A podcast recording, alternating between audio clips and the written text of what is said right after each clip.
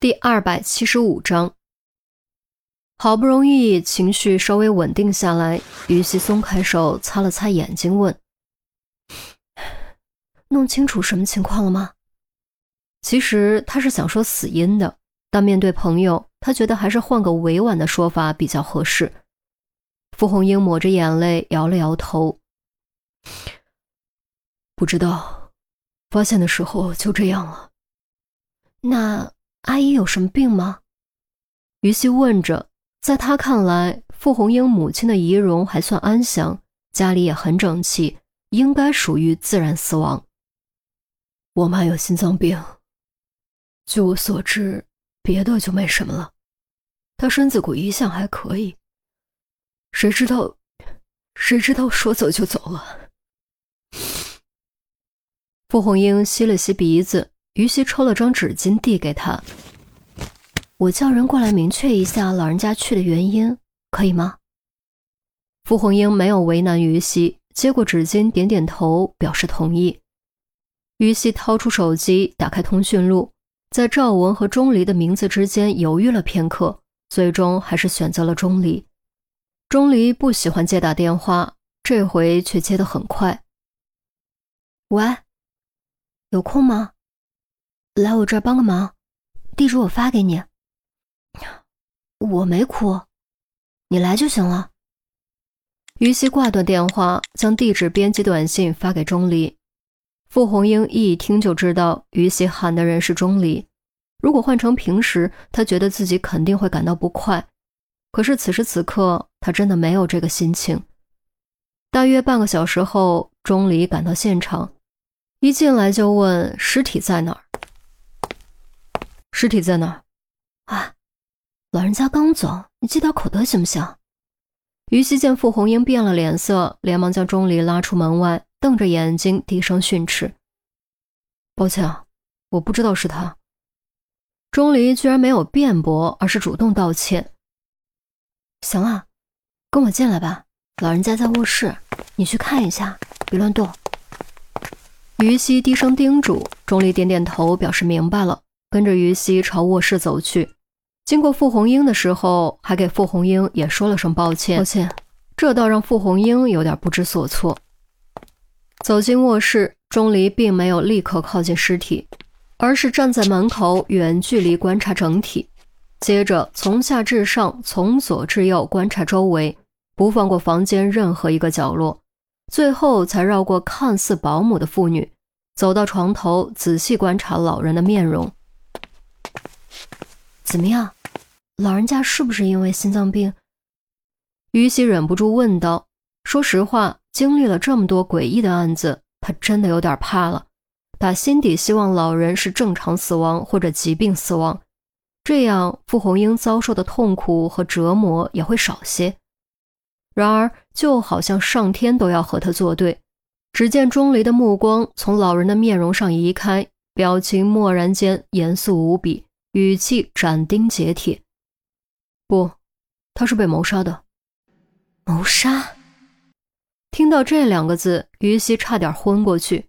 最不想看到的情况，终究还是出现了。你说什么？你再说一遍！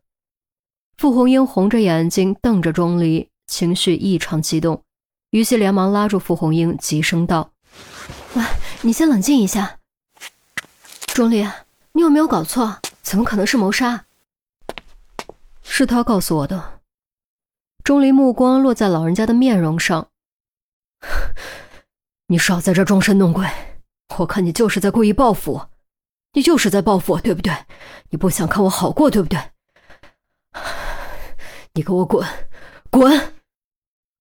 傅红英青筋暴起，满面涨红，蹙着脖子厉声怒吼，捏着拳头就要冲过去揍钟离。如果是普通女生，还真拉不住。好在于西是个刑警，多多少少练过点基本功，用尽全力，强行将傅红英拽了出去。你冷静点行不行？钟离不是那种人，他不会乱说的。于西将傅红英推在沙发上。他不是那种人，那他是哪种人？他为了一点小事都能让我当面出丑。现在有了机会还不把我往死里整？他就是看我不爽，想把我从你身边踢开而已。他够了！傅红英指着卧室，歇斯底里的喊着，可惜还没说完就被于西愤怒打断。他一声厉喝如断冰切雪，情绪也变得有些激动。够了！是你了解他还是我了解他？我说他不是那种人，他就不是那种人。再说，他只是来帮忙而已。你如果不愿意，大可以让他走。凭什么这样侮辱他？傅红英不说话了，她只是看着于西。于西的目光毫不退让，瞪着傅红英。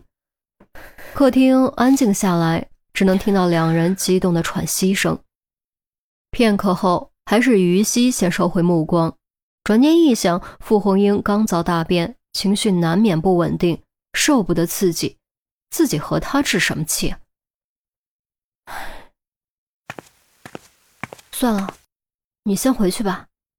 于西深吸口气，调整情绪，走到卧室门口，对钟离说：“谁料钟离居然毫不犹豫拒绝了。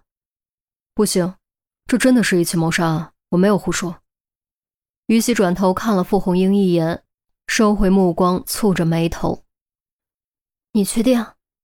这件事可开不得玩笑。”我什么时候开过玩笑？你的确没什么幽默感。那你有证据吗？当然有。钟离戴上手套，抓起老人的手，将指甲展示出来。你仔细看，指甲的甲床颜色正常吗？于西走近几步，仔细查看，再和自己的指甲对比，有点发蓝发紫。没错。你再仔细看他的嘴唇，是不是也有点这种颜色？钟离放下老人的手，又指着老人的嘴唇说：“于西再次仔细观察，果然发现嘴唇的颜色和指甲类似，可他还是感觉很费解。人那什么以后，不都是这样的吗？当然不是，这个在医学上有专业名词，称为紫绀，而口唇和甲床紫绀是高铁血红蛋白的典型特征。”高高高铁血什么？高铁血红蛋白症。正常人血红蛋白含有二价铁离子。什么是二价铁离子？你学过化学，应该很清楚，不用我多说吧？于西点点头。如果连二价铁离子都不知道，那他可就真的对不起化学老师了。二价铁离子与氧结合，就形成了氧合血红蛋白，从而给全身细胞组织供氧。但问题是，铁离子不只有二价形态，还有三价形态。当血红蛋白中的二价铁离子被氧化成三价铁离子，就形成了高铁血红蛋白。高铁血红蛋白不能携带运输氧，也不能可逆的释放氧，所以如果当人体血液中的高铁血红蛋白超过一定量值，就会造成组织缺氧。你的意思是，老人家是窒息而死？不不不，窒息和高铁血红蛋白症导致的组织缺氧是有区别的。正常情况下。高铁血红蛋白只占人体总血红蛋白的百分之一，超过就会引起高铁血红蛋白症。而据我推断，这位老人体内的高铁血红蛋白极有可能已经超过了百分之五十。钟离目光重新回到老人脸上，语气相当严肃：“百分之五十。”于西低声惊呼，终于发觉了问题的严重性。傅红英也终于忍不住站了起来，被钟离有理有据的分析所动摇。